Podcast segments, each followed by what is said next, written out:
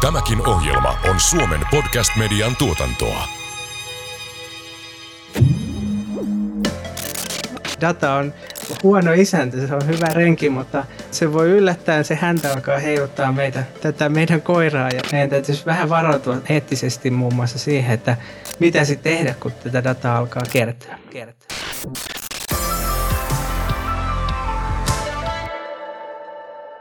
Terveyttä seurataan vapaaehtoisesti uusien tekoälyä hyödyntävien sovellusten avulla, mutta miten ihmisten elämän aikana kerättävä data muuttaa ihmisten terveystasa-arvoa? Pohdimme tänään sitä, miten tekoäly vaikuttaa terveystulevaisuuteemme.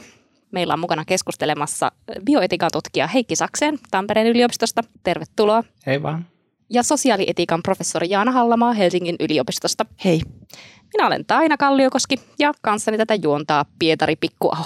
Hei. No, tekoälyä kehitetään aika vimmaisesti parantamaan ihmisten terveyttä, vastaamaan sairauksien diagnosoinnin ja hoidon kysymyksiin. Millaisia eettisiä kysymyksiä sä, professori Jaana Hallamaa, näet tekoälyn nostavan terveystulevaisuudelle? Kun mä rupesin tutustumaan tähän tekoälyn ihmeelliseen maailmaan, niin kesti jonkin aikaa ymmärtää, että siinä keskeisessä asemassa on data. Ollaan voitu jo pitkään ja tulevaisuudessa yhä enemmän niin kerätä kaikenlaista dataa ympäristöstä, vaikkapa valosta, kosteudesta, hiukkaspitoisuuksista, jätevesien virusjäämistä, vaikka mistä. Ja samalla tavalla me voidaan kerätä dataa ja ollaan tietenkin jo pitkään kerätty dataa ihmisistä. Mutta se tekoäly sitten tota, mahdollistaa sitten datan käsittelyn aivan todella uudella tavalla. Niin että me ollaan, meillä on raaka-aine, joka on data, ja meillä on terveysdataa, ja se on raaka-ainetta, jonka avulla voidaan saada tietää meidän terveydestä ja suunnitella ää, uusia asioita ja diagnostiikkaa ja hoitojakin. Mutta sitten taas kun yksilötasolla ajattelen terveyttä, niin enhän mä ajattele jotain dataa, eikä sitten mun suhteeni terveydenhuoltoon kulje niinkään se datan kautta, vaan ö, ihmistoimijoiden kautta. Niin että mun mielestä nyt kun tekoäly yhdistetään niin paljon lupauksia, niin meidän pitäisi myös miettiä sitä, että meidän mielikuva terveydenhuollosta ja hyvinvointialasta, niin sekin kaipaa päivitystä. Tämä datan kertyminen meistä niin antaa vain yhden näkökulman ihmisyyteen. Ja, ja myös kuten tiedetään, niin data voi olla usein hyvin vääristynyt, että jos tietynlaista väestöä on vaikka käytetty pohjana sen data kokonaisuuden muodostamiseen, niin, niin taas toisenlaisesta väestöstä se ei ehkä kerrokaan niin, anna niin hyvää kuvaa. Ja, ja tietysti ylipäätänsä se, että kuinka paljon nyt data suoraan kertoo meidän terveydestä, niin, niin se on hyvä kysymys. Joten tämä data on hyvin monimutkainen asia ja, ja sitä terveyteen suhteessa vielä erityisesti ja sitä mä kovasti sitten usein huomaan Pietikan miettiväni.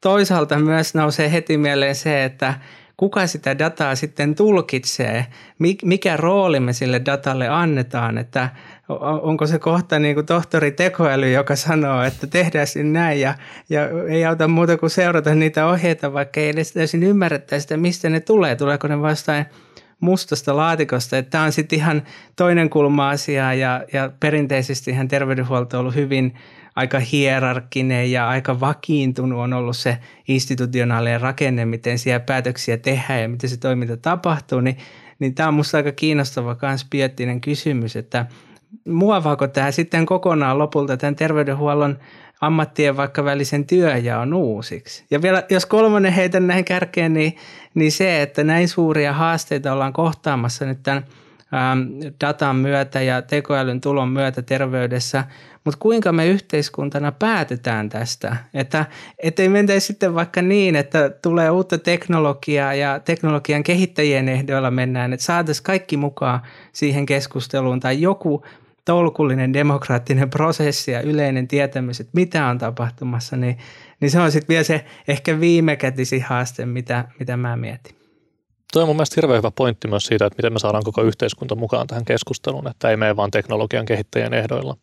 Mutta miten Jaana tai Heikki, ihan kumpi vaan teistä, niin miten me saataisiin tätä prosessia tuotua sille, että siinä olisi oikeasti koko yhteiskunta mukana kehittämässä näitä, näitä tota mekanismeja ja näitä menetelmiä, eikä vaan, vaan nämä teknologiakehittäjät? Pohjoismaissa tämä terveydenhuoltojärjestelmä, kansa on kehittänyt sen itseään varten. Ja meillä on ollut aika voimakkaasti tämmöinen kansanterveydellinen näkökulma. Että kyllä hoidetaan ihmisiä yksilöinä, mutta samalla ajatellaan, että, että me muodostetaan yhteisö. Ja että on tärkeää seurata erilaisia kansanterveydellisiä mittareita. Nyt tämän meneillään olevan sote-uudistuksen keskeinen tavoite on myös parantaa yhdenvertaisuutta, jota ei toistaiseksi ole saatu kuntoon niin, että kaikki voisi yhtäläisesti saada apua sosiaali- ja terveysalan ongelmiin ja tarpeisiin. Ja samalla kun me ollaan luotu tämä kattava kansanterveysjärjestelmä ihan sieltä niin kuin neuvolasta alkaen, niin samalla on tullut kerätyksi valtavasti dataa perinteisillä tavoilla. Ja sitä voidaan sitten saattaa digitaaliseen muotoon. Niin me, tämä on nyt meidän kansallinen resurssi, joka kuuluu meille kaikille. Ja tässä kohdassa toi Heikin huoli siitä, että kenen ehdoilla tätä oikein kehitetään, että onko se näiden teknologiayritysten laitennikkarien puuhastelua vai onko se sitten meidän yhdessä itseämme varten luomia järjestelmiä ja tietojärjestelmiä ja hoitojärjestelmiä. Mutta siihenhän me nyt tarvitaan sitten myös aika paljon koulutusta, niin että me, meidän täytyy kouluttaa itseämme ymmärtämään, mistä kaikesta tässä tekoälyssä on kysymys ja mitä kaikkia sen avulla voidaan tehdä. Nythän se näyttäytyy ennen muuta juuri tällaisina erilaisina laitteina ja niistä innostuneina edelläkävijäyksilöinä. Mainitsitte hyvin, että Suomessa on kerätty korkealaatuista neuladataa. Minkälaisia ongelmia tai eettisiä kysymyksiä tähän saattaisi liittyä, jos me lähdettäisiin tätä digitalisoimaan ja aidosti niin kuin hyödyntämään? Onko siinä jotain, mitä meidän pitäisi miettiä siinä? No sitähän on jo käytetty muotoilemaan näitä kasvukäyriä ja, ja karsimaan niiden kasvukäyrien avulla sitten sieltä ne käyrän ala- ja yläpäät johonkin tarkempaan seurantaan. Tämä digitalisoiminen ja datan käsittely algoritmien avulla se, se vaan tehostaa tätä ja tuottaa sitten erilaisia indikaattoreita tai, tai merkkejä, johon nyt kannattaa sitten kiinnittää huomiota. Ja siinäkin on tämä, että onko se valvontajärjestelmä, joka seuloo sieltä ongelmatapauksia, vai onko se järjestelmä, joka tukee vaikeuksissa olevia ihmisiä. Ja se voi olla molempia yhtä aikaa. Se on hyvin herkkä ja luottamuksenvarainen asia. Ja olisi valtava vahinko – jos ihmisten luottamus terveydenhuoltoon ja sosiaalihuoltoon niin alkaisi rapautua. Mä en olisi niin ehkä huolissaan. Toki ymmärrän, että, että se niin kuin virallisiin koneistoihin luottamuksen vaaliminen on erittäin tärkeää ja jos jotain aivan kamalaa tapahtuisi vaikka, niin helppohan se olisi menettää, mutta mä en ole ehkä ihan siitä klassisesta neuvolajärjestelmästä niin huolissaan, mutta, mutta väestötasolla enemmän sitten Tämä on esimerkiksi suuri kysymys, jos ajatellaan vaikka yksityisiä terveysvakuutuksia, niin koko ajan on sanottu, että tämä ei sit, kaikki tämä tieto, mitä kertyy, niin saa niihin vaikuttaa mitenkään syrjivästi. No koko vakuutussysteemihän perustuu siihen, että siellä pitää vaikka vakuutusyhtiöiden hieman osata ennakoida. Ja kuten nyt kaikki, jotka on näitä vakuutuksia ottanut, niin tietää siellä kysytään, että mitä sulla on aiemmin ollut. Ja näistä voi tulla rajauksia niihin vakuutuksiin. Ja, ja, ja toki kaikki terveystieto pitää ottaa huomioon, että se vakuutusyhtiön pitää osata hinnoitella ne vakuutukset sen mukaisesti, että siinä on, siinä on tota, kohtuus kaikille, että ei voi olla niin, että ihmiset, ihmisistä kertyy enemmän dataa, mutta sitten vaikka yksityiset vakuutusyhtiöt ei saa mitenkään hyödyntää tätä. Että kyllä se niin kuin vääjäämättä tulee olemaan siinä uudelleen määrittely, että geenitieto nyt vaikka yhtenä hyvänä esimerkkinä, että että kyllä se täytyy voida ottaa huomioon terveysvakuutusten myöntämisessä, mutta kuinka ehdottomasti se sitten niin kun saa vaikuttaa, niin, niin se on ehkä sitten toinen kysymys. Tämä on ehkä siellä yksityisten markkinoiden puolella tota, tulee olemaan iso haaste väestötasolla.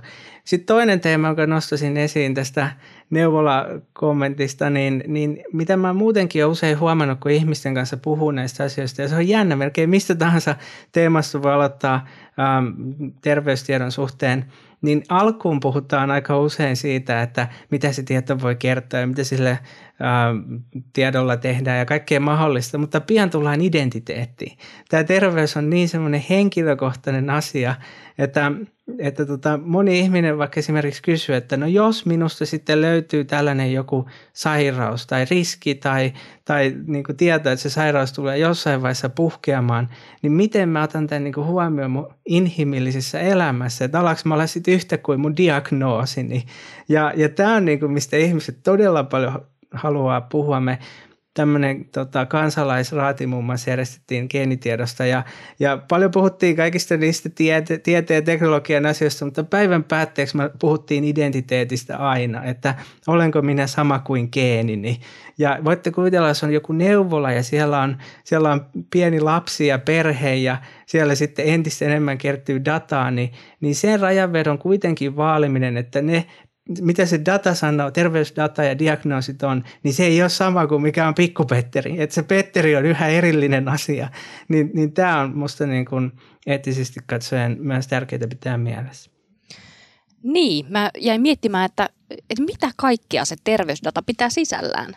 Mehän ollaan muutenkin viime vuosina puhuttu paljon Suomessa tästä terveysdatasta. On puhuttu, että me meillä on tämmöinen kansallinen aareaitta siinä, koska ensinnäkin meillä on tosi korkealuokkaiset rekisterit ja järjestelmät, sosiaaliturvatunnukset, niin kuin tiedetään, ja että Suomessa on hyvin hallinnassa tämä, tämä terveydenhuolto ja yhteiskunta.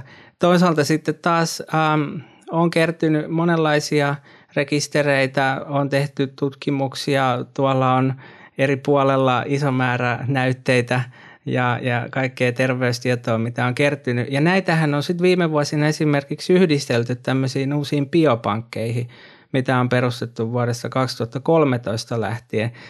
Tämä biopankkien perustaminen on ihan kansainvälinen trendi, mutta myös Suomessa on ollut hyvin voimakkaasti kehittyvä asia. Näitä on tyypillisesti yliopistosairaaloiden yhteydessä ja siellä on sitten ajatuksena, että yhdistetään – niitä näytteitä ja lääketieteellisiä tutkimuskokoelmia ja kaikkea muuta tietoa yhteen paikkaan, joka sitten tarjoaisi tämmöisen aareaitan lääketieteen tutkimukselle. Erityisesti tämän ytimessä on ollut nyt sitten tämä geenitieto, joka on viime mm. vuosina huimasti kehittynyt koko tämä ala, että kuinka paljon sit meidän geeneistä pystytään kertomaan vaikka meidän mahdollisesti puhkeavista sairauksista tai, tai ylipäätänsä meidän terveydestä. Ja huima juttuhan siinä on vielä se, että geenitieto ei ihan määritelmällisesti ikinä koske vaan sitä näytteen antajaa, vaan myös vaikka mm. hänen sukulaisiaan. Että on jopa niin, että – on monia ihmisiä, jotka ei ole ikinä, heidän näytteitään ei ole näissä rekistereissä, mutta koska siellä on heidän sukulaistensa näytteitä, niin itse asiassa heidänkin terveydentilastaan voidaan kertoa periaatteessa jo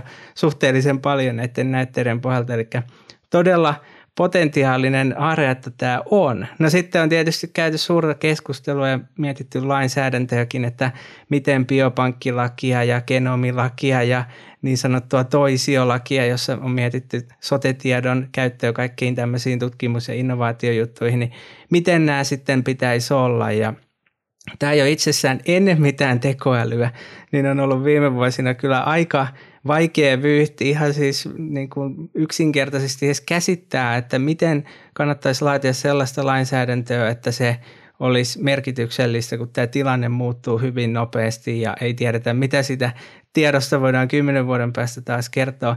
Puhumattakaan mm. sitten toinen haaste on ollut se, että tässä on tietysti taustalla erilaisia yhteiskunnallisia intressejä – yritysintressiä, esimerkiksi tutkimusintressiä, toisaalta huolta kansalaisten tietosuojasta ja miten sitten tasapainotella näiden välillä, niin todella siis voi sanoa, että terveydenhuollossa tämä data on viime vuosina tehnyt ison suurelle yleisölle näkymättömän murrokseen. Ja, ja tota, nyt kun tähän vielä lisätään tämä tohtori tekoäly, sanon näin raflaavasti, niin mihin tässä vielä päästä? Isoja kysymyksiä. Ja t- sitten vielä toinen dilemma on se, että – että lääketieteestähän uutisoidaan tavanomaisesti innovaatioiden valossa, mitä uutta voidaan nyt tehdä.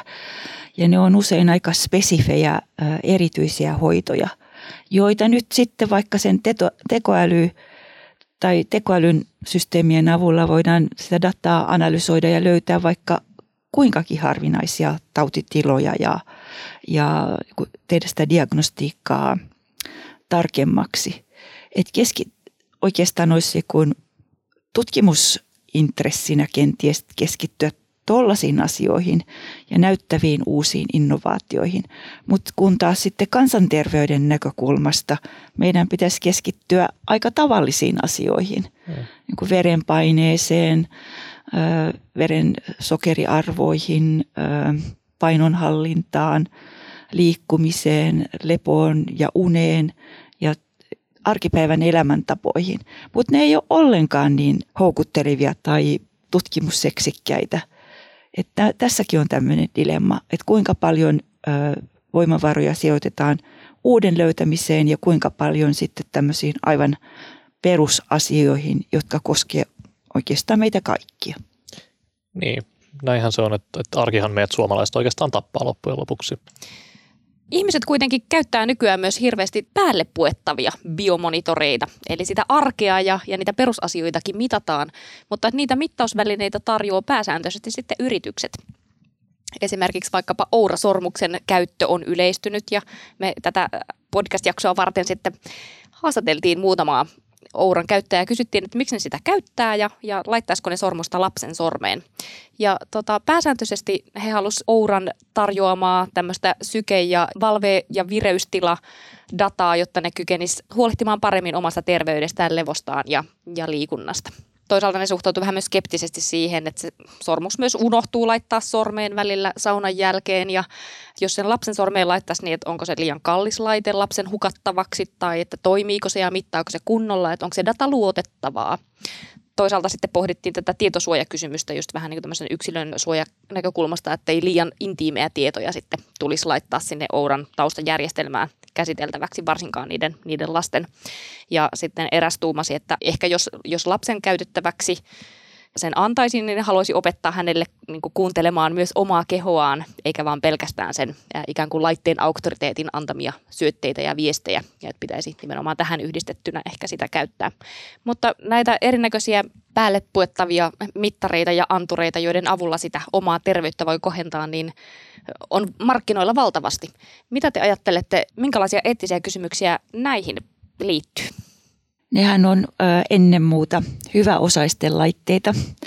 Ne maksaa ja sitten hyväosaisten laitteita myös siinä mielessä, että arjessa on resursseja tarkkailla ja panostaa sen tyyppisen asioihin. Mä itsekin harkitsin tällaista jotakin applikaatiota, mutta mä huomasin, että mä on niin suorituskeskeinen ja kilpailullinen, että se varmaan johtaisi siihen, että mä vaan suoritan sitten sitä arkipäivääni. Että ainoa tällainen hyvinvointimittari, joka mulla on, niin on mun kännykässä oleva askelmittari, jota mä kyllä seuraan. Ja mulla on kaksi eri kännykkää ja toisessa on tämmöinen mun mielestä paljon kannustavampi ohjelma ja toisessa se on taas sen mulle välittämät signaalit. Niin ne on paljon latistavampia tai vaativampia. Ja mä oon jo tämän yksinkertaisen sovelluksen avulla niin kuin huomannut, että, että kyllä se vaikuttaa arkeen niin kuin toisaalta kannustavasti, että no niin, hyvänen aika, että tässähän täytyykin liikkua, mutta sitten myös tota, mun pitää torjua sitä ajatusta, että mun elämä on nyt suorittamista. Ja jos mulla olisi nyt tämmöinen ourasormus, niin olen miettinyt sitä, että eihän jokainen päivä ole ihanteellinen. Kenties vain aika harvat vuorokaudet menee nappiin kaikin osin. Että onko tällainen datan mittaaminen, että kuinka sitä pystyy sitten suhteuttamaan sen elämänsä arjen ja kuormittavat elämänvaiheet siihen ideaalitasoon. Mutta siis näiden laitteiden käyttäminen edellyttää myös, että, että niihin luotetaan joko laitteeseen tai sen palvelun tarjoajaan. Mutta luotetaanko niihin eri tavalla kuin sitten esimerkiksi vaikkapa yhteiskunnan luomiin tämmöisiin terveyttä seuraaviin systeemeihin, kuten vaikkapa nyt oma oloon tai johonkin muuhun, jossa on sitten tämmöisiä myös terveys- ja hyvinvointimittareita, jotka perustuu siihen, että on tutkittu laajadatan avulla niin kuin tekoälyohjelmia hyödyntäen ää, sitä, että miten ihmisen hyvinvointi rakentuu ja mikä sitä eri tilanteissa tukee ja, ja sitten, että minkälaisiin ongelmiin on saatavilla minkälaista apua, että yhdistelty tämmöisiä tietoja eri palveluihin. Niin mitä, mitä te ajattelette tästä niin kuin luottamuksesta eri palveluntarjoajiin? No toi mun esimerkkini oli niin kuin todella triviaali niin perusterveen ihmisen kännykän käytöstä. Tietenkin on sitten aivan eri asia joku diabeteksen seuraaminen tai verenpaineet ja sen tyyppiset asiat. Että niissähän ne ohjelmat voidaan rakentaa vaikkapa nyt just lapsille ja nuorille niin pelillisiksikin, niin että ne olisi niin kannustavia ja innostavia eikä masentavia. Ja että mihin järjestelmään ne on yhteydessä, että onko se yhteydessä sitten terveydenhuoltojärjestelmään vai vaan johonkin palvelua tarjoavaan firmaan. Nämä on mun mielestä ihan olennaisia asioita. Kun me puhutaan tämmöisistä biotrackereista, niin toistaiseksi meillä ei vielä ole useimmissa ainakaan mun ymmärtääkseni verenpainetta tai että se data, mitä ne kerää, niin se on aika rajattua. Siellä on ehkä just sun uni, jota ne mittaa vaihtelevilla tarkkuuksilla ja yleensä sun syke, ehkä hengitystiheys ja sykevarianssi, mutta tota, onko tämä semmoista dataa, mistä me voidaan oikeasti puhua sensitiivisenä, miten paljon joku voi joskus kertoa meistä tämän datan pohjalta? Eli tavallaan, että kun me käytetään tämmöisiä biomonitoreja, niin osataanko me antaa siihen valistunut suostumus? Onko se edes tavallaan mahdollista tässä tilanteessa vielä? Mä niin kuin löydän vertailukohdan tästä, kun nykyään ihmiset lähettää sylkinäytteitään geenitestattavaksi ihan omin päiten vaikkapa amerikkalaisille firmoille. He haluaa terveydestään tietää tai tehdä toisaalta sukututkimusta esimerkiksi. Ja ne nyt ei ole vielä ollut ihan täysin kohillaan. Niin kuin kaikkeen tähän uuteen teknologiaan ja muuhun liittyy paljon hypeä lupaukset on suuria ja, ja usein ei sitten ihan niin niitä pystytä lunastamaan, mutta ei me olla kaukana siitä. Ja nyt jo nähdään se, että kun sä lähetät näytteys johonkin, niin siellähän se sitten on. Ja monissa näissä firmoissa sitten tosiasiallinen bisnes onkin itse asiassa myydä niitä sun näytteitä eteenpäin. Sanotaan näin, että tämä data on vielä vähän hassua. Se ei hirveästi kerro ehkä usein meistä, mutta se kehittyy niin nopeasti ja vähintäänkin kaikki ne jäljet, näytteet, muut jää meistä ja niistä voidaan ehkä tulkita tulevaisuudessa enemmän. Se, mikä myös tässä on vähän ähm, jännittävää, on se, että tämä nyt ei ole vielä ehkä niin realisoitunut, että ihmiset toimii tämän perusterveydenhuoltojärjestelmän ohitse. He lähettää vaikka näitä näytteitään geenitestattavaksi tai kerää ourasormuksella dataa tai muuta vastaavaa. Mutta jos, voi nähdä helposti, että jos tämä tulee tehokkaammaksi, niin, niin täällä on paljon enemmän merkitystä. Ja kun toistaiseksi terveydenhuoltojärjestelmä on aika lailla ohittanut nämä asiat, että joo, nämä on tämmöistä hassua hupia. Mutta mitä sitten, kun ne oikeasti alkaa olla olennaisia ja sinne äh, tohtorin vastaanotolle pamahtaa ihminen, joka sanoo, että hei, mä oon tehnyt itsestäni tällaista ja tällaista tota, noin datan keruuta ja analyysiä, että tämä pitää nyt ottaa huomioon niin, niin sittenhän me ollaan isojen kysymysten äärellä. Myös kuten aiemmin oli puhetta, niin, niin tämä eriarvoisuus, että onko tämä sitten taas hyvä osasten mahdollisuus yhä kasvattaa terveyseroja. Että tämän tyyppisiä hommia ja, ja niin kun, sitten tämä ehkä isoin teema jälleen mulle, että miten mennään kohti tulevaisuutta, niin kaikkihan tämä on nyt hirveän inkrementaalisti tapahtunut.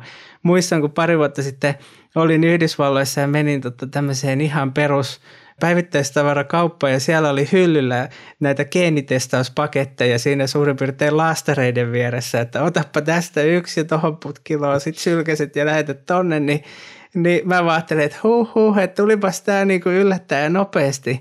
Niin, niin vielä tämä ei ole ehkä löynyt läpi, koska se ei toimi niin hyvin, mutta pian se voi toimia kaikki tämä mittaus paljon paremmin. Ja, ja sitten se onkin jo lävähtää nopeasti meidän naamalle yhteiskunnassa ja ja me ei olla ihan pysytty sen mukana. Ja sitten vielä, jos tekoäly tulee tähän mukaan, meidän pitäisi luottaa vaikka tekoälyn tarjoamiin analyyseihin, niin, niin kyllä, kyllä tässä on nyt niin kiire käydä tätä yhteiskunnallista pohdintaa ja tiedostaa asioita. Eikö Ourakin jo ilmoittanut, että niiden keräämästä datasta itse asiassa voitiin tota ennakoida tartuntapiikkejä korona-aikaan? Että se, ne datan välittämät arvot, ne muuttuu jollakin tavalla Ja sitten kun niitä voidaan näiden algoritmien avulla analysoida, niin pystyttiin sanomaan, että haa, että juuri ennen kuin tulee tämmöinen tartuntapiikki, niin se näkyy jo niissä arvoissa.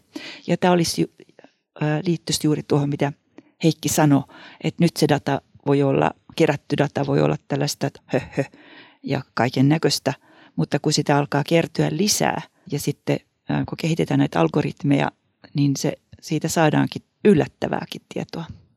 Niin, eli vaikka koronapandemian aikana me oltaisiin tavallaan voitu nähdä, kun se niin tartuntapikki on tulossa, niin tavallaan hypoteettisesti, jos tähän dataan olisi ollut kaikkein pääsy ja näitä olisi monitoroja olisi riittävän monella ihmisellä, niin tavallaan me voitaisiin viikkoja ennen ennustaa, että nyt tota, niin kuin sairaalatapaukset ja tota, positiiviset testimäärät todennäköisesti tulee nousemaan.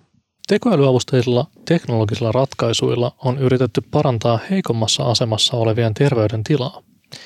PTTllä on kehitetty elintoimintoja tarkkaileva tuoli erityisesti ikäihmisten käyttöön. Kuunnellaan, mitä vanhempi tutkija Juhan Plump meille siitä kertoo. Ikäihmisten terveyden jatkuva seuranta mahdollistaa ennaltaehkäisevää toimintaa.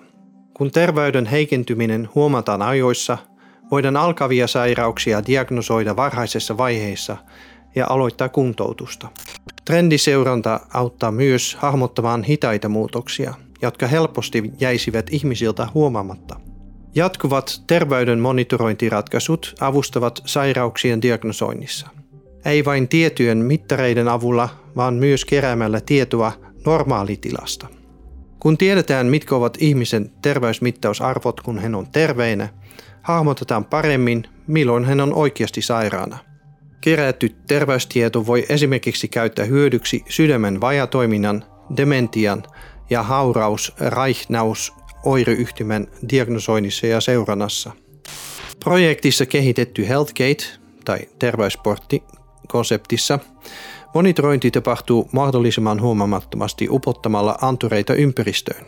Ihmisen aktiviteetti, syke, hengitys, kävely ja paino päästään seuraamaan etänä, ilman että se vaatii puettavia antureita. Käytännöllisestä syystä konsepti on nyt rakennettu tuolin ympärille. Tuolin istumeen on sykettä ja hengitystaajuutta seuraava kalvo upotettu. Tuoli on asetettu painoa mittavan alustan päälle ja tuolin ympäristö monitoroi tutka, joka seuraa aktiviteettia ja kävelyä, mutta myös kykenee seuraamaan sykettä ja hengitystä. HealthGate soveltuu esimerkiksi vanhusten talon yhteiseen tilaan, jossa monitorointi tapahtuu aina, kun joku menee istumaan tuoliin. Vaihtoehtoisesti sen voi myös sijoittaa johonkin kotiin, jolloin seuranta on vielä säännöllisemmin. Penkkianturi tai tutkan avulla saatava syke- ja hengitystieto auttaa seuraamaan yleistä fyysistä terveystilannetta Sykevaihtelun avulla saadaan vielä lisätietoa ihmisen henkisestä hyvinvoinnista, kun se ilmaisee kuinka ahdistunut, stressaantunut tai rento ihminen on. Tarkka syketieto auttaa myös tunnistamaan rytmihäiriöitä. Tutkan avulla voidaan seurata myös ihmisen kävelynopeutta ja tasapainoa. Yhdessä painoalustan tarjoaman tuolistojen nousunopeuden kanssa saadaan indikaattori ihmisen fyysisestä hyvinvoinnista – itse paino kertoo yleensä nestetasapaino tai ruokailuun liittyvistä ongelmista. Nestetasapaino-vaihtelut johtuvat paitsi nestäytysvirheistä, myös tietyistä sairauksista, kuten sydämen vajatoiminnasta. Monitorointiratkaisut, kuten kuvattu HealthGate, ovat terveydenhuollon tulevaisuuden työkaluja. Ne auttavat sairauksien ennaltaehkäisemisessä, diagnosoinnissa, hoidossa ja optimoinnissa – Ihmiskontaktit ja hoitajan läsnäolo oikealle hetkelle ovat kuitenkin jatkossakin yhä erittäin tärkeitä. Minkälaisia ajatuksia tämä herätti? Ajattelen, että tuon tyyppiset ratkaisut varmaan yleistyy ja nehän on siinä mielessä meidän ihmisten kannalta myönteisiä, että vaikkapa perinteinen verenpaineen mittaus jossakin vastaanotolla, niin se jännittää ihmistä, niin että se, ne lukemat ei välttämättä ole luotettavia. Ää, mutta sitten jos tuommoinen monipuolinen, mutta kohteen kannalta huomaamaton monitorointi arjen askareissa, niin sehän tarjoaisi laajamittaisesti tietoa.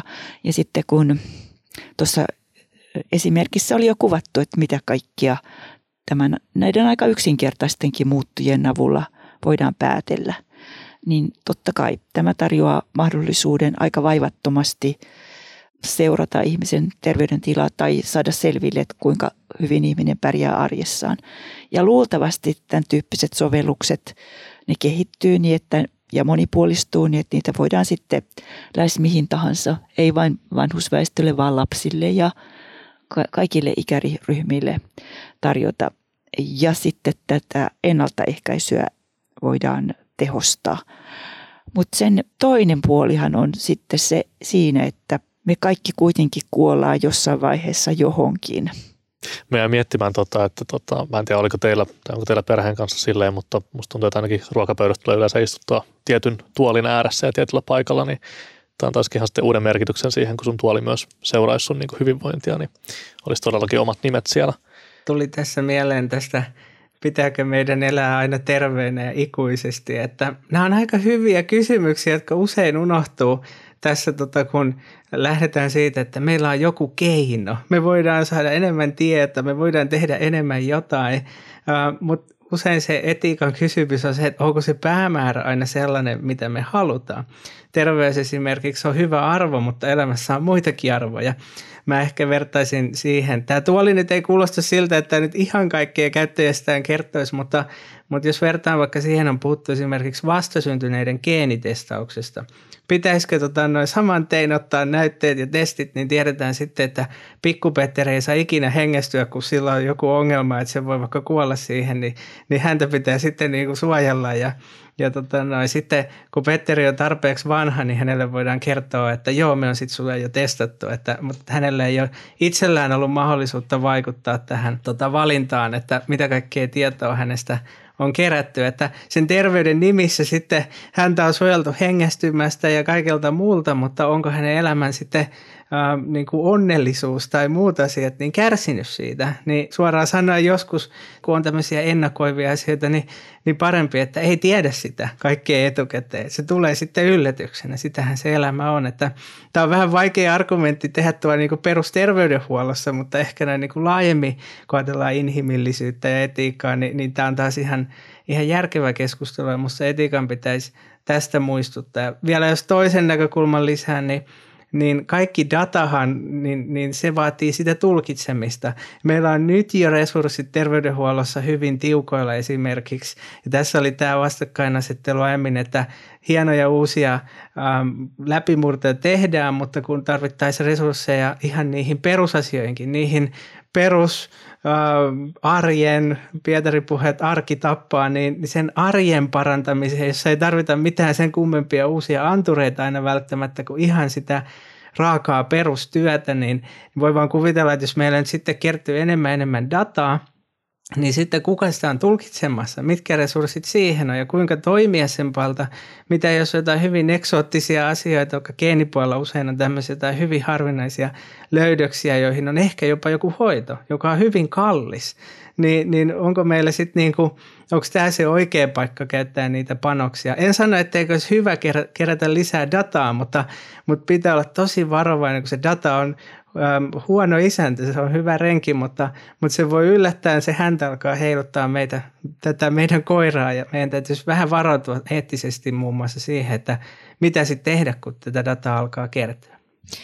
Eli jos meillä kertyy erilaisiin bioanturein tai, tai monitoreinkin mitattavaa dataa ihmisten terveydentilasta, on se sitten kyse ikäihmisistä tai jostakin muusta muun ikäisistä henkilöstä, niin aina pitää kysyä, mitä sillä tiedolla tehdään ja kuka tekee. Ja että hyväksymmekö myös sen, että ihminen, tai, tai muuttaako tämä datakerääminen meidän suhtautumista siihen, että saako ihminen olla esimerkiksi sairas ja väsynyt, ikääntyvä ja vanha vai alammeko suhtautua itseemmekin ja toisiin ihmisiin niin kuin koneisiin ja vaatia niiltä tekoälyn suorituskykyä? Kysymys on myös luottamuksesta, että onko tämän tyyppiset laitteet eh, kuin meitä varten vai palveleeko ne jonkun viranomaisen tai terveydenhuollon intressejä. Mulle tulisi mieleen, että jos mulla olisi tämmöinen monitoroiva tuoli kotona, niin alkaisinko mä suhtautua siihen, että enpä nyt enää istukaan – tai enpä ainakaan istu siinä, tai enpä oleskele tässä, koska tota, muuten tämä tuoli on vihanen mulle. Ja mulle tuli jotain mieleen tuosta, mitä Heikki sanoi siitä, että tota, miten tieto voi lisätä tuskaa, niin tämmöinen vanha filosofinen kysymys, että jos sä saisit tietää päivänä sä kuolet, niin haluaisit oikeasti tietää sen. Tavallaan tämäkään ei aina, aina ole kumminkaan vapauttava tieto, vaan se voi ehkä olla ihan päinvastoin. Otetaanko galluppi lopuksi? Mä äänestän suoraan en. En. En haluaisi. Mäkään en haluaisi tietää. Mm. Eli tiedottomassa kuplassa eläisimme terveenä loppuun asti tai sairaana. Niin. Jos kuitenkin tämmöisiä jonkinnäköisiä eriarvoistumiskehityksiä tekoälyteknologioiden ja, ja terveysteknologioiden myötä ehkä tapahtuu, niin mitä te ajattelette, miten niitä pitäisi, mitä pitäisi tehdä, jotta niitä voitaisiin estää ja terveystulevaisuudesta pyrkiä tekemään mahdollisimman tasa-arvoinen? Tässähän ei nyt toivottavasti pyritä mihinkään kuolemattomuuteen eikä edes pidentämään, vaan pidentämisen vuoksi ihmisen elinikää, vaan tarjoamaan kohtuullisen hyvä elämä kaikille. Jos ajatellaan tätä vaikka geeniasiaa, niin se tulee niin monella tapaa haastaan yhteiskuntaa, kun se terveystietoa kertyy eri lailla ja sitä voidaan käyttää ihan eri lailla kuin aiemmin, niin pitäisi ajatella koko niin kuin yhteiskunta jostain uudesta vinkkelistä. Ja siinä esimerkiksi on ehdotettu tämmöistä genomikansalaisuuden käsitettä, jonka kautta voitaisiin ajatella, mitä tämä merkitsee kansalaisuudelle, tai miten meidän pitäisi vaikka muovata uudelleen koulun perusopetusta, kertoa siellä geeniasioista, miettiä jopa ihan perustuslakeja myöten uudelleen yhteiskuntaa ja jollain tapaa niin kuin intellektuaalisesti auttaa hahmottaa tämä suuri kokonaismuutos, joka on tapahtumassa, niin se olisi mun mielestä eetikoiden ja yhteiskuntatieteilijöiden ja muiden suuri kontribuutio. Nivoa nämä eri asiat tälleen jollain sillä oikealla vielä syvemmällä tasolla yhteen, josta sitten voisi kummuta monia eri käytännön toimintaehdotuksia kouluopetuksen uudistamisesta lakiasioihin ja, ja kaikkeen muuhun, että Tämä nyt oli tässä geeniteemassa, mutta ihan yhtä lailla sanoisin, että tekoäly on varmasti yhtä suuri asia ja ylipäänsä tämä terveysdatan kertyminen ja muutos siinä, niin me tarvittaisiin tämmöinen oikeanlainen kokonaisnäkemys, että miten tämä tulee muovaa yhteiskuntaa ja siitä toimenpiteitä, niin se, se on mitä mä toivoisin. Kiitos tästä keskustelusta. Sosiaalietiikan professori Jaana Hallamaa ja bioetiikan tutkija Heikki Sakseen. Kiitos. Kiitos paljon teille molemmilla. Kiitos.